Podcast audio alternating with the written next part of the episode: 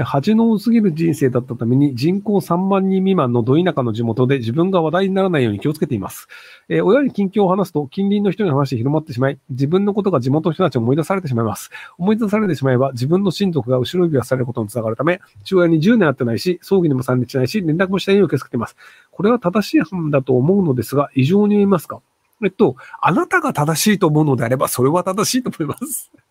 あの、正しいか正しくないかというのは、あの、基本的には本人が決めることなんですよ。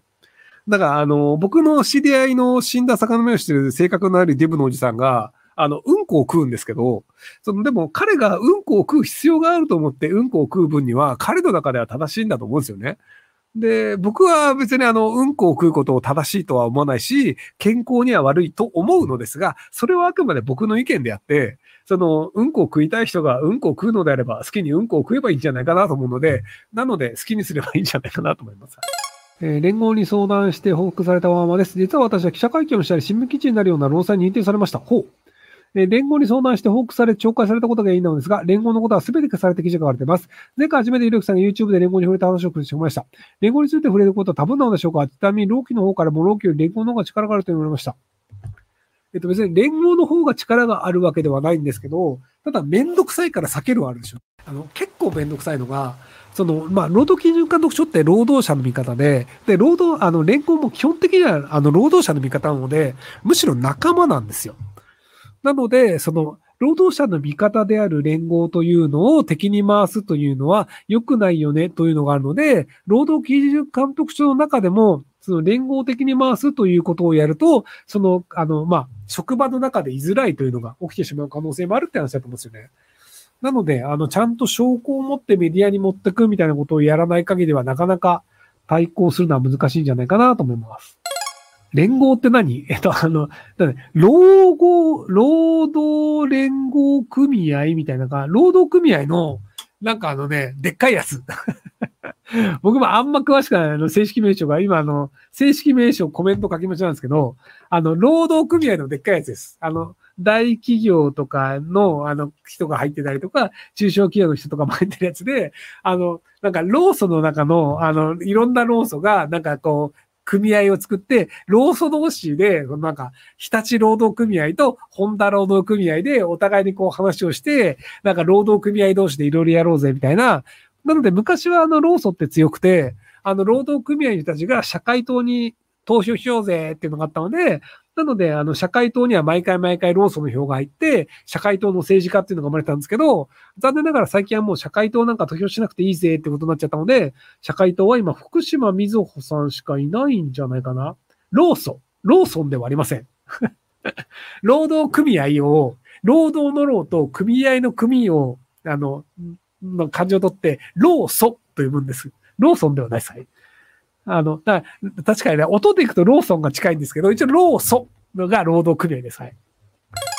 僕、社会党の言ってることが正しいとも思わないし、あの、なんか賛成するわけではないんですけど、ただ日本に社会党は行った方がいいと思うんですよね。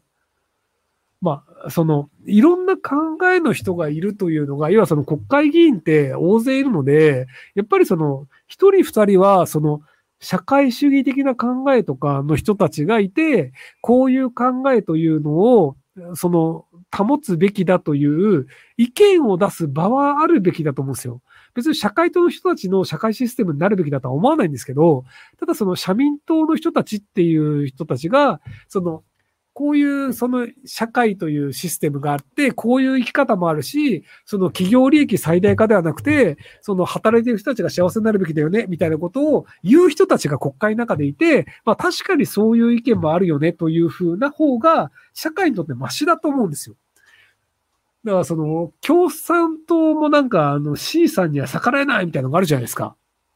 なので僕、社会、社民党とか共産党というのも、あの、必要だと思うんですよ。あの、それが多数派を取るべきだとは思わないんですよ。ただ、その、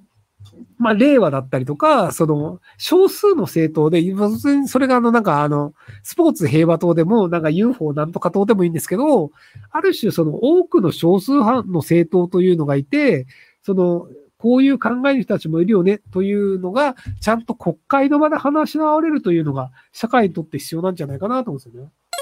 社民党なんで減ったんだろう。いや、なので、その、あの、組合が支持しなくなったっていうのもあるんですよね。いや、だからその、うん、その、言ってることが正しいかどうかというのとはまた別に、その、多くの人の考え方、意見というのが、一応国会には出るべきだと思うんですよ。例えばその社民、社民党が政治家を作るとしたら、まあ少なくともその20万人ぐらいが票を入れたわけじゃないですか。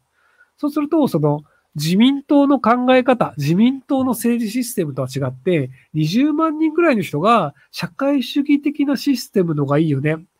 まあ、そう言い方悪いかもしれないですけど、その中国とか、その北朝鮮みたいな、キューバみたいな社会主義の仕組みというのも、それはそれでその考慮すべき部分はあるよねっていう意見っていうのは、僕は出た方がいいと思うんですよ。そうすべきという話じゃなくてね。なので、そのいろいろな意見が出るという意味でも、その少数政党というのは残るべきだと思うので、僕は投票しないんですけど、あの、社民党は一応もうちょっと誰か投票して、あの、議員作った方がいいんじゃねえのって思います。はい。で、僕がその、あの、さっき挙げた政党の中でミニ政党で NHK 党と参政党を挙げなかった理由は、あいつら嘘つくからです。えっと、社民党は間違いはあっても嘘はつかないんですよ。でもあの、参政党の人って嘘つくんですよね。あの、農薬を使わない方が農作物の生産性が上がるというのをメディアで言って、で、それの証拠もありますっていうのを、参政党の政治家の人が、アベマ TV で言って、で、今すぐは出せないんですけど、証拠出せますって言ったんですけど、もう多分1年以上経ってますよね。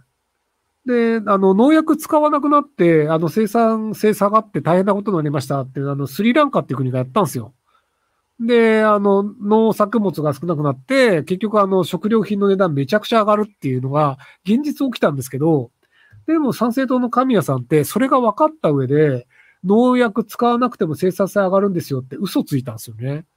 で、データがあるんですよ、データ出しますって言って、まあもちろんデータ出されたらそれはそうなのかもしれない。だから僕が間違ったかもしれないってなるので、じゃあデータ待ちますって言うんですけど、未だに出さないんですよ。